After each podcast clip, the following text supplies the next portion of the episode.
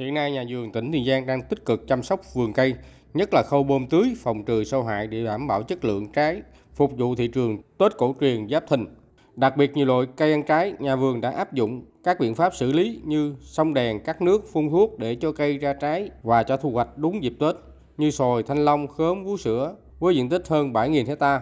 Theo Sở Nông nghiệp Phát triển Nông thôn tỉnh Tiền Giang, vụ Tết cổ truyền trái cây tại địa phương đa dạng chủng loại, thời tiết thuận lợi nên năng suất khá cao, trong đó có gần 500 hecta sồi cho sản lượng khoảng 1.000 tấn, thanh long 3.600 hecta cho sản lượng khoảng 38.000 tấn, bưởi da xanh hơn 1.000 hecta cho sản lượng 17.500 tấn, vú sữa có 80 hecta cho sản lượng 700 tấn, mảng cầu sim khoảng 120 hecta cho sản lượng 850 tấn và cùng với nhiều loại trái cây khác sẽ cho thu hoạch phục vụ thị trường Tết trong và ngoài tỉnh gần 100.000 tấn trái.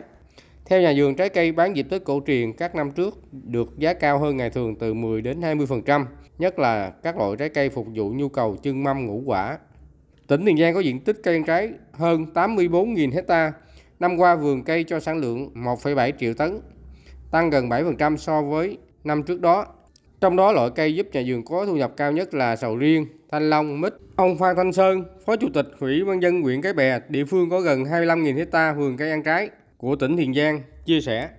trên cái địa bàn của của huyện mình nó có trồng cây à, ăn quả phải nói là rất là nhiều chủng loại. Nhưng hiện nay thì đối với hai loại cây là một là sầu riêng hai là mít đó, rất là là có giá cho nên à, đời sống của người dân rất là tốt. Trong đó thì có cái cây sầu riêng là mình gọi là cây à, tỷ phú á. Các cái loại cây khác á, phục vụ cho tết thì như cây có muối sồi mận vú sữa phải nói là rất là đa dạng cây ăn trái. Nhưng mà nhìn chung á, thì giá của năm nay á, thì đều có giá cho nên từ đó đã góp phần vào cái thu nhập của người dân rất tốt. Thì về cái thu nhập thì đến thời điểm này, thu nhập bình quân đầu người của huyện Cái Bè là một tí nữa là được 70 triệu đồng một người một năm.